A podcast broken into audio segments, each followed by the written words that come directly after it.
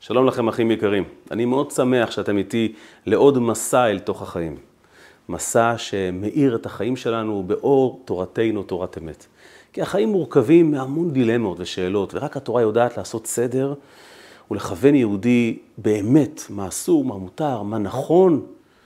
והשבוע, אחרי ההרצאה אי שם ברחבי הארץ, פנה יהודי ושאל שאלה מעניינת.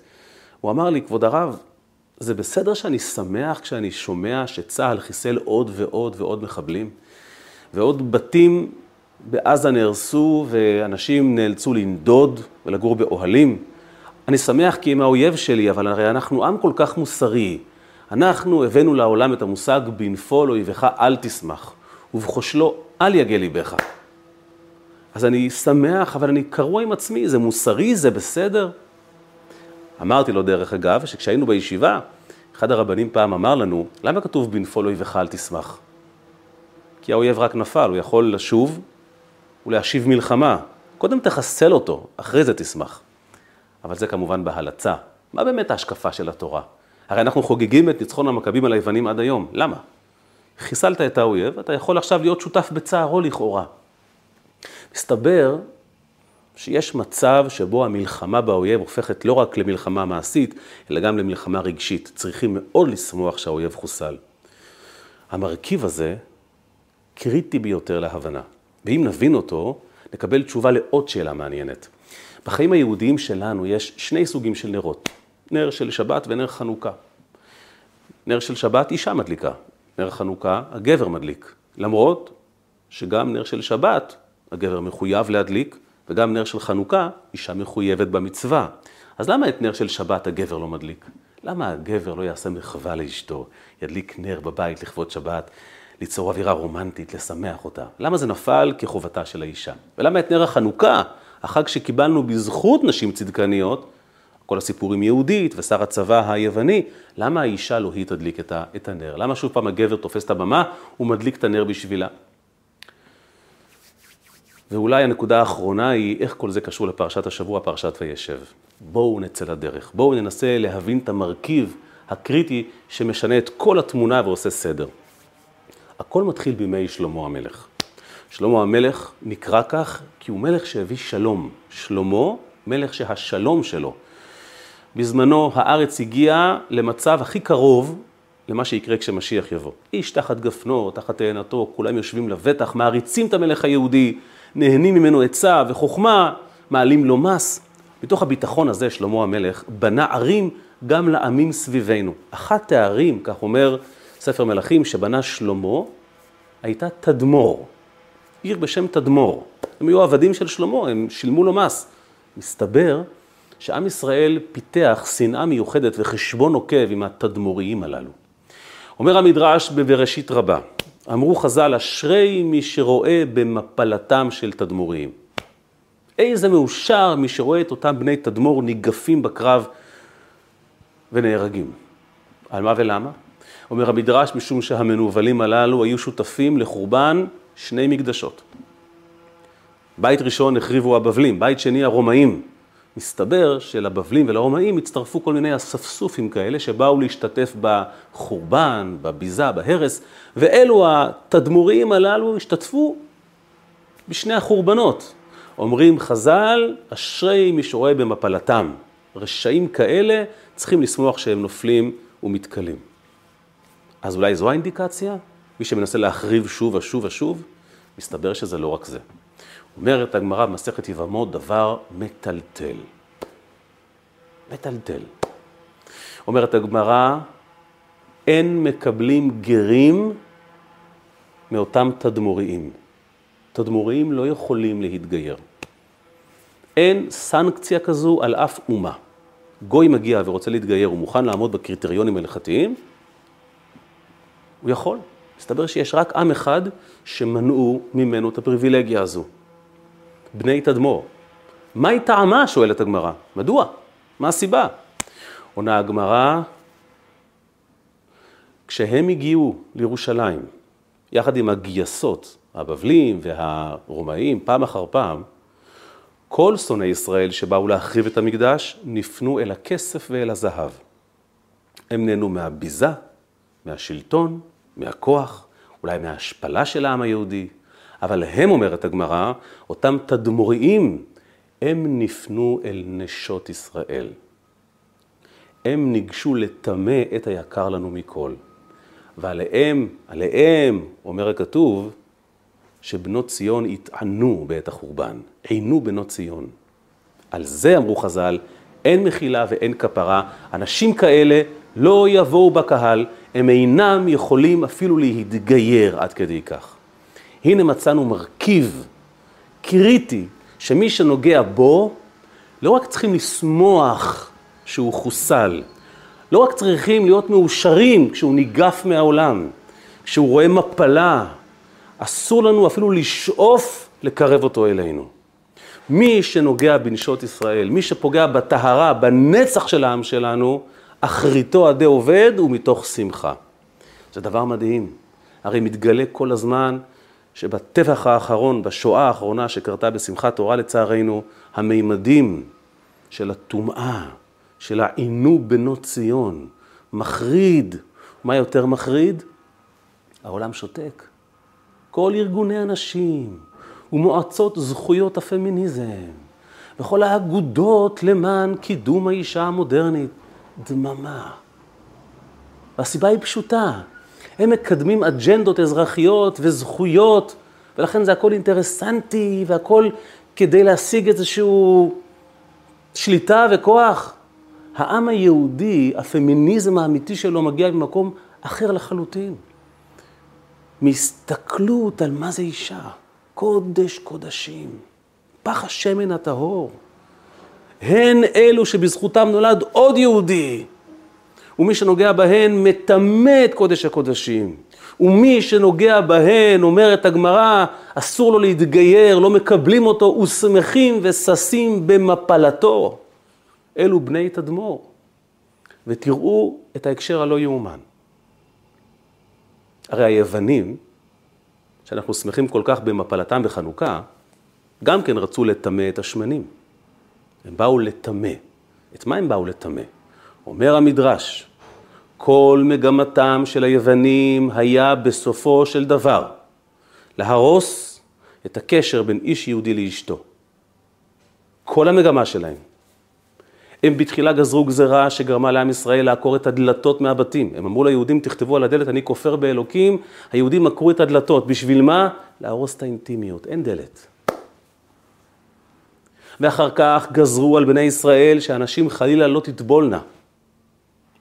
לטמא. ובסוף, אומר המדרש, גזרו שאישה שנישאת, קודם כל צריכה לעבור אצל ההגמון המקומי, אצל המושל המקומי. כמו בני תדמור. כמו החמאס, לטמא את קודש הקודשים של עם ישראל. אנשים כאלו צריכים להשמיד אותם ובשמחה. אבל זה לא נגמר. אפשר לומר שהקשר בין היוונים לתדמור הוא מקרי, אבל לא נכון. אומרת הגמרא במסכת שבת, מהו הזמן שבו מדליקים נר חנוכה? מי שתשקע החמה. אוקיי, זה כללי מדי, שקיעה זה תהליך ארוך. תן לי, תן לי נתון מדויק. אומרת הגמרא, עד שתכלה רגלם של תרמודאים, אותם תדמוריים. מה זאת אומרת? הפשט הפשוט אומר, הם היו סוחרי עצים. מתי קונים עצים? כשצריכים חום ואנרגיה. לכן, אותם סוחרי עצים, אותם תדמוריים, היו, היו מוכרים עצים בשוק ונשארים אחרונים. כי תמיד באו בסוף אנשים שקנו עוד קצת עצים ללילה. אז כשהם עוזבים את השוק זה אומר שהיום נגמר, לחלוטין, וזה הסימן שאפשר להדליק חנוכיה. אבל הגמרא לא סתם נקטה בדוגמה הזו, עד שתכלה רגלם של תרמודאים, תדמוראים ותרמודאים זה אותו עם. למה נקטה הגמרא דווקא בשמם של אותם אנשים? כי מטרתה של החנוכיה היא לכלות את רגלם של אותם תדמוריים, אותם תרמודאים. המלחמה של החנוכיה היא מלחמה של טהרה, מלחמתם של המכבים הייתה לוודא שעם ישראל נותר טהור וידם הטמאה של היוונים לא משיגה את קודש הקודשים של עם ישראל, האישה היהודייה. ולכן מה הסימן ההלכתי הנצחי לזמן הדלקת החנוכיה? עד שתכלה, עד שתיגמר רגלם של תרמודאים, רגלם של אותם מטמאים, שלא הכסף מעניין אותם, ולא הזהב מעניין אותם, ולא השליטה מעסיקה אותם, הם באו לטמא, והם יודעים שהדבר הקדוש ביותר לעם ישראל זו האישה היהודייה, ואותה הם רוצים לטמא. אנשים כאלה, אומרת הגמרא, אנחנו מדליקים כל שנה, ונמשיך להדליק עדי עד את נר החנוכה הטהור והקדוש בשמן הטהור, כדי לומר, זה לא יקרה. אנחנו נשמיד אתכם ונחגוג כל שנה בשמחה רבה מאוד שהשמדנו אתכם. מי שנוגע בטהרה של עם ישראל, אשרי מי שזוכה לראות במפלתו בשמחה גדולה. מה השתנה מאז? פעם נקראים תרמודאים, פעם נקראים יוונים, פעם נקראים חמאסניקים. מה זה חמאס? מה עשו החמאס בימי המבול? מה כתוב במדרש הרי? היו חומסים כלה מתחת החופה, אריות, טומאה. זה הכל אותו סט. כשאויב עובר מאויב טכני שרוצה לכבוש ארץ לאויב שבא לטמא, הוא ניצב מול נר טהור משמן טהור, הוא ניצב מול מלחמה שבה עם ישראל לא רק רוצה לנצח, הוא שמח לדורות ומאושר על מפלתם של אותם שונאים. הקנאות של עם ישראל לטהרה נובעת מהעובדה שטהרה היא הקשר בין יהודי לקדוש ברוך הוא. בלי העניין הזה אין קיום לעם ישראל. שמעתי השבוע סיפור כל כך מרשים, בהשגחה פרטית, כמה עם ישראל מקפיד על טהרה וכמה הקדוש ברוך הוא משלם שכר טוב למי ששומר על טהרה. הימים ימי ברית המועצות. בתשכנת הרחוקה חיה קהילת חסידי חב"ד ועוד יהודים. היה פחד אימים לשמור תורה ומצוות. כל מצווה נעשתה במחתרת, ובאמת, תוך סיכון אדיר. כשזה המצב, אז ברור לחלוטין שלבנות מקווה, מקווה טהרה, זה סיכון איום ונורא. ואם בונים אותו אז במחתרת ובשושו, וכמה כבר אנשים, כמה נשים טבלו, כמה זוגות צעירים היו. ובכל אופן, בנו בסתר, במחתרת, מתוך סיכון עצום לסיכוי שאם תבוא אישה וכולי וכולי. בן עדת החסידים היה איש נפלא, קראו לו מרדכי גורליק. ייבדל לחיים ארוכים כמובן, עדיין חי שיהיה בריא. והוא חגג בר מצווה. זה היה בד' בשבט, ימי הכפור הרוסיים. וביום בר המצווה שלו, נער מגיע לגיל מצווה, שמחה גדולה, לפתע ניגש אליו חסיד, קראו לו פייביש הנקין. אמר לו, תגיד לי ילד, נער, טבלת במקווה היום? בואו נבין, לטבול היה מעשה נדיר. נשים מסרו את נפשם על טבילה. המקווה היה במחתרת. אבל אותו פייביש ראה נער יהודי חוגג בר מצווה, נגע לו ללב. שהנער הזה ייכנס לחיים היהודיים באקסטרה טהרה. אז הוא אומר לו, טבלת היום? הנער חשב שזה חלום, למי בכלל יש אפשרות לטבול. אמר לו פייביש, אני מתחזק את המקווה, ובתיאום עם הוריך, אני אגניב אותך, תטבול, אף אחד לא ידע שבאת והלכת. ואל תדאג, בחוץ כפור אימים, אבל המקווה מחומם ומתוחזק בסתר. הלך הנער, טבל בסתר, באמת המקווה היה חמים, והוא יצא לחיים היהודיים טהור, אקסטרה טהרה, כמו חסיד. מתנה אדירה באמצע הקור והעוינות הסובייטית. חלפו הימים, והקהילה הקטנה הזו עלתה לארץ. הרב גרליק הקים משפחה בישראל, ילדים, נכדים, ופייביש הנקין, שעלה גם הוא לארץ, נותר ערירי כל ימי חייו. חי לבדו. והם חיו בשכנות בקריית מלאכי. יום אחד, פייביש הזה עמד חזן, משום שהיה יורצייט לאבא שלו. כשיש יורצייט לאבא עומדים חזן. אז הוא עמד חזן. והנער, מרדכי גורלי, כשכבר גדל והיה לאיש, השתתף באותו מניין. היה מהאנשים שהשלימו לו מניין לעילוי נשמת אביו. והוא מתחיל את חזרת השץ, ברוך אתה השם, אלוקי אברהם, אלוקי יצחק. ואז הוא אומר את המילים, פייביש, אתה קדוש ושמך קדוש, ולפתע שקט. דממה. כולם מסתכלים, רואים שפייביש דמם, ואז הוא צונח אל הקרקע. החזיר נשמתו כשעל שפתיו אתה קדוש ושמך קדוש. פלא מבהיל. כיוון שלא הייתה לו משפחה, אז החסידים, השכנים, נשאו אותו לקבורה, והמתינו שהחבר'ה קדישא יכינו את הגופה, צריכים להכין אותה ולערוך לה טהרה. כשעורכים טהרה, היו שתי אפשרויות. או שמתארים את המת באמצעות שפיכת מים, או שמטבילים אותו במקווה. באותם ימים לפחות, כשהגיע אדם אלמוני, אז שפכו עליו מים. אבל אדם שמישהו דאג לו, שיטבלו אותו, היה גם צריך לשלם על זה, אז טבלו אותו במקווה. יושבים החסידים ומחכים שגופתו של פייביש תהיה מוכנה לקבורה. ואז לפתע מופיע אחד מהחבר'ה קדישא ושואל, מישהו רוצה שנטביל את הנפטר במקווה לפני הקבורה? הרב גרליק פתאום קיבל כזו הערה. אני אחראי, הוא אומר. הכל עליי, התשלום, האחריות, תטבילו אותו במקווה. הוא הרגיש איך הקדוש ברוך הוא מעניק לו את האפשרות להחזיר טובה לנפטר. אותו נפטר שווידא ומסר את נפשו, כי זו מסירות נפש, כדי שנער בר מצווה יתחיל את החיים היהודיים בטבילה במקווה, בטהרה. הקדוש ברוך הוא זיכה אותו לוודא שאותו חסיד נפלא יטבול במקווה טהרה לפני שגופו נטמן בעפר. כך מעגלים של טהרה נסגרים בעולם. טהרה זו שלמות, טהרה זו נצחיות, טהרה זה ליבת הקשר של יהודי עם הקדוש ברוך הוא. את הסיפור הזה סיפר לי במקרה בהשגחה פרטית השבוע בנו של הרב גרליק, ישעיהו גרליק, שליח חב"ד היום בעיר גדרה. נפלא, מעגלי טהרה. ולכן טהרה היא קו פרשת המים תרתי משמע. מי שעובר את העניין הזה ורוצה לטמא אותנו, אשרי, חל, אשרי חלקו של מי שרואה במפלתו, וצריכים לשמוח שהוא ניגף ונעלם. יש כאן פרט מופלא ממש.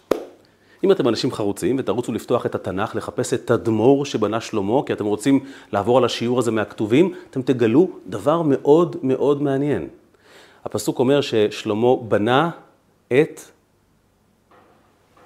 תדמור, כתוב תדמור, אבל כשקוראים את הפסוק יש כתיב ויש קרי.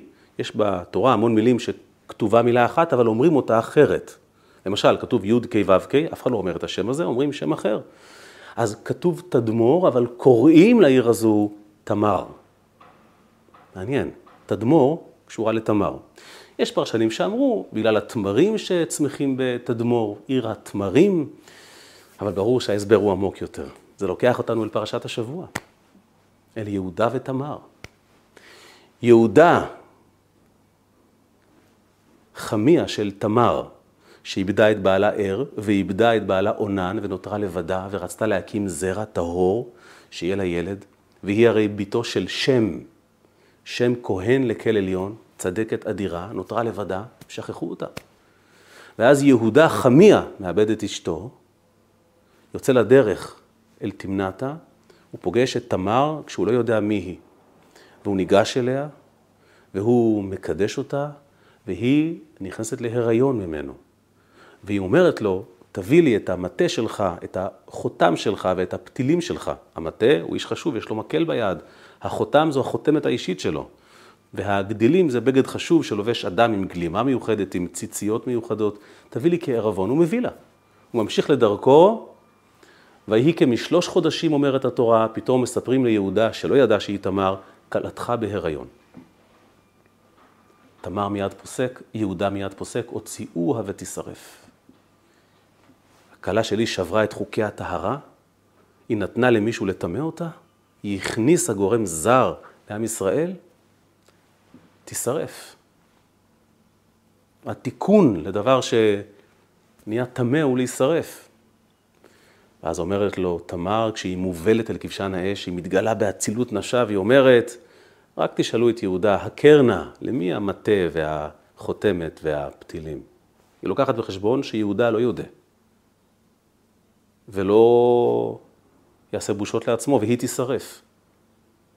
ועל זה אמרו חז"ל, מכאן למדו שעדיף לאדם להיות נזרק לכבשן האש ולא להלבין פני חברו ברבים. זו עוצמה אדירה. אבל יהודה מסתבר צדיק לא פחות, והוא מודה בפומבי שלי, צדקה ממני. זה המטה שלי, זו החותמת שלי, אלו הפתילים שלי. וכנראה הילד שברחמה הוא שלי. ולמעשה מסתבר שהיא אשתי החדשה, בלי שאני אדע מזה. זה הסיפור המפורסם, הסיפור המקראי המפורסם. אבל מה השיח ביניהם? יהודה חושש שתמר נטמעה, שתדמור לקח את תמר, שמישהו טימא אותה. הרי התדמורים היו מסתכלים על נשות ישראל, הם היו המטרה שלהם. אבל אז פתאום הוא מגלה שהיא נותרה תמר. אומרת הגמרא, למה ישראל נמשלו לתמר? הרי כולנו נקראים תמר, צדיק כתמר יפרח, וכל ישראל צדיקים. התמר מתמר לגובה בצורה ישרה, לכן הוא נקרא תמר, על שם ה... הגובה שהוא תופס ככה בצורה ישרה, הוא מתמר למעלה. למה ישראל משולים לתמר? כי כמו שלתמר יש לב אחד, לולב אחד במרכז, כך ישראל ליבם אחד לאביהם שבשמיים. גם כשנדמה לנו לפעמים שתדמור משתלטת עלינו, נמשכנו לעבירה הזו, נמשכנו לטומאה הזו, הלכנו לאיבוד, טימאו את השמנים שלנו, את התמצית שלנו, ואומר יהודה, מה קרה? מה את עושה? עם ישראל, כלתי, אומר הקדוש ברוך הוא, מה קרה לך? תדמור, מישהו טימא אותך. אומרת לו תמר, הכר נא, למי המטה והחותמת והפתילים? מגיע החנוכה. אני כל שנה מדליקה נר חנוכה להזכיר לעצמי ולך, הקדוש ברוך הוא. אני תמר, כלתך. אני לא תדמור, אני תמר, אני טהורה וזכה. כי אני מחזיקה את המטה שלך, מטה זה מלשון הטיה, אתה נמשך אליי ואני אליך. עם ישראל בשול לתמר כי הוא כל הזמן בשאיפה לקדוש ברוך הוא. הוא צומח ומתעמר בערגה לקדוש ברוך הוא. המטה שלך אצלי, החותם שלך אצלי. חותם זה אומר, אנחנו חתומים בחותמו של כהן גדול. כל נשמה יהודית חתומה בידי הקדוש ברוך הוא שהיא טהורה ואורגינלית ולא קיבלה טומאה. מאיפה לומדים את זה? מהפסוק גן נעול מעיין חתום. אומר המדרש, כשיצאו בני ישראל למצרים, לעגו עליהם אומות העולם.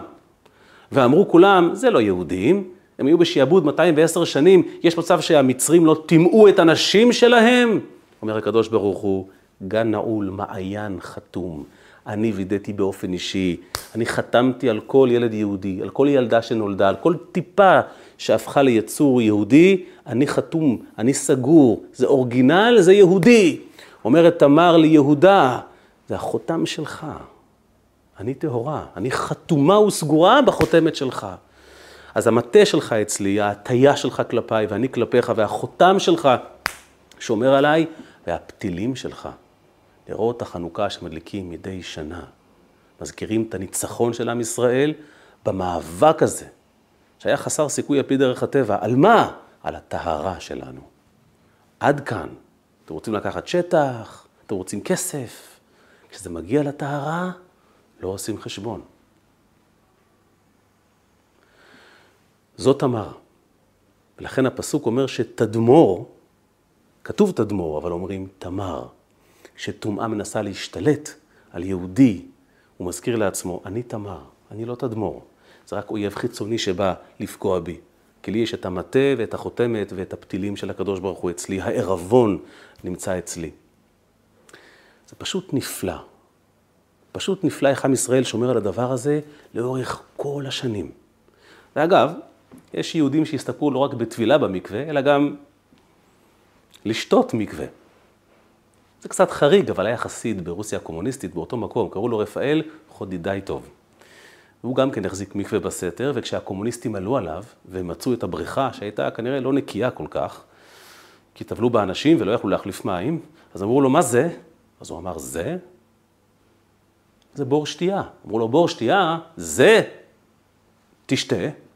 שום בעיה, לקח כוס, לקח מהמים, בירך בשם ומלכות, שתה עד תום.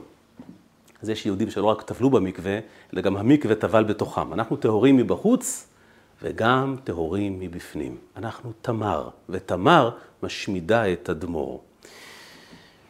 וזו בדיוק הסיבה שאת נר חנוכה מדליק הגבר ואת נר השבת מדליקה האישה.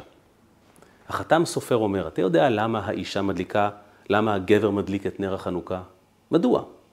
אומר החתם סופר, הרי נר חנוכה מצווה להדליק אותו בחוץ, כשהשמש שוקעת. אתה שולח אישה החוצה, לבד בערב? זה, הרי כל המלחמה שלנו הייתה להגן על האישה, לשמור עליה, לבודד אותה מכל התדמוריים, להשאיר אותה תמר, זכה ונקייה. אתה תשלח אישה החוצה להדליק נר חנוכה, שהרי מצוות הנר זה בחוץ, על פתח ביתו מבחוץ. הגבר יוצא החוצה, המכבי יוצא החוצה, להילחם כדי שהבית יהיה טהור. בבית המקדש הדליקו בפנים את המנורה, כי הבית בפנים טהור, אבל כשהנר דולק בחוץ, זה המקום של הגבר להילחם על טהרתה של אשתו. ולכן, הג... ולכן אומר החתם סופר, הגברים מדליקים את החנוכיה. מגינים על האישה, מגינים על טהרתה, מגינים על שלמותה מפני כל מי שרוצה לפגוע חלילה. אבל כשהנר הוא בתוך הבית, מה זה בית? בית זה אישה. בית יהודי, על מה הוא בנוי? על טהרה. הטהרה של האישה מדליקה את הבית, מאירה אותו, מקדשת אותו. מכוחה של האישה נבנה בית, ולכן הנר שבתוך הבית, נר של שבת, נר של שלום האישה מדליקה. אבל בחוץ, אנחנו עם ישראל, על פי ההלכה, לא שולחים נשים להילחם בשבילנו. הגברים נאבקים לשמור על טהרת הבית, ולכן גברים מדליקים את נר החנוכה. זה העניין, הטהרה שלנו, על זה אנחנו נלחמים. לשמור על תמר מפני תדמור. וזה מעניין, כי אם דיברנו על יהודה ותמר, אז חנוכה עוסק ביהודה המכבי. הוא היחיד, אגב, שמעוטר בתואר יהודה המכבי בספר מכבים, למרות שכל אחיו היו מכבים. ובכך נסיים. אז מי מוביל את המערכה הזו לטהרת עם ישראל? מי שומר על תמר? יהודה. גם בסיפור השבוע בפרשה וגם בסיפור חנוכה, ויהודה הוא מכבי. מה זה מכבי? זה סתם כינוי, זה סתם שם? ודאי שלא. מכבי ראשי תיבות כמובן, מי כמוך באלים השם, אבל כתוב גם בספרים שזה ראשי תיבות, ברוך כבוד השם ממקומו. ואם לא די בכך, אומר השלה דבר מאוד מעניין. השלה הקדוש, ראשי תיבות, שני לוחות הברית, ספרו הקדוש של רבי ישעיהו הלוי הורוביץ. הוא כותב שמכבי מגיע, לא תאמינו מאיפה. יש פסוק שאומר יעקב אבינו, כי ומקלי עברתי את הירדן הזה. כי ומקלי. אומר השלה, כי ומקלי, המילים כי ומה, ראשי תיבות מכבי, כלי ראשי תיבות לישועתך קיוויתי השם. המקל של יהודה, שאיתו הוא עובר את הירדן, המטה הקדוש הזה, שאותו הוא קיבל מאבותיו הקדושים, שהגיע מהאדם הראשון, המטה שהאדם מביא מגן עדן, שהגיע ליעקב אבינו, יעקב הרי דומה לאדם הראשון, שאותו יעקב יעביר הלאה למשה רבינו, והמטה, המקל הזה, יוליך את עם ישראל במדבר 40 שנה, יחצה את ים סוף, ישמור עלינו, והמטה הזה גנוז עד עצם היום הזה לצד ארון הקודש, צנצנת המן, וכשמשיח יבוא, משיח יהיה האדם הבא שיאחוז במטה הזה, במקל הזה. אומר השלה הקדוש, כי ומקלי, כי ומה? מכבי. מכבי נושא את המטה, את המקל הזה של יעקב אבינו. אותו מטה שאומרת תמר ליהודה, המטה שלך אצלי, המקל שלך אצלי. אנחנו מכבים, אנחנו מכים את האויב באותו מטה של טהרה, באותו מקל של יעקב אבינו שאיתו הוא עובר את הירדן. ולכן אומרת תורת החסידות, מכבי זה גם ראשי תיבות, ברוך כבוד השם ממקומו. אנחנו רוצים את הקדוש ברוך הוא כפי שהוא. אנחנו לא רוצים דיבידנדים מאלוקים. ברוך כבוד השם ממקומו. אנחנו רוצים את הקדוש ברוך הוא כפי שהוא ממקומו שיתגלה אלינו. אין טהרה גדולה מזו. ומי עושה את זה? מי שצועק, מי כמוך באלים השם. מה זה מי כמוך באלים השם? הפירוש הפשוט, אתה הכי חזק. הפירוש היותר עמוק, כתוב בספרים, מי כמוך באלים, מי כמוך באילמים. מדוע? השם אלוקים, אם אתה מפצל אותו לי"ק בצד אחד וא' ל"מ בצד שני, מה אתה מקבל? י"ק אילם. באלים זה כאילו אילמות. מדוע? כי קולו של הקדוש ברוך הוא לא נשמע בעולם. אנחנו לא רואים אלוקות, אנחנו רק רואים טומאה בכל מקום. רק רואים ניתוק כביכול חס ושלום. רואים אויבים, רואים תדמוריים ויוונים ומחבלים של חמאס, רואים ניסיונות ואתגרים. ואז בא המכבי עם המטה של יעקב אבינו, עם המקל, וזועק, מי כמוך? באלים השם. אתה אולי לא מדבר, הקדוש ברוך הוא, אתה כל מסתתר. אבל אנחנו נביא את הקול שלך לעולם הזה. אנחנו, התפקיד שלנו היא להביא לעולם את רוח הטהרה, ובעצם בכך להביא אותך לעולם הזה.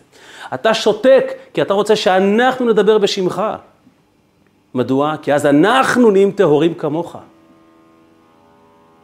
אנחנו נטהר את העולם בכוח נר החנוכה, אנחנו נהפוך את תדמור לתמר, בכך שנזעק מי כמוך באלים השם. נראה לכולם מהו הטוהר האמיתי, המוסר היהודי, היהדות היהודית, האישה היהודייה הקדושה.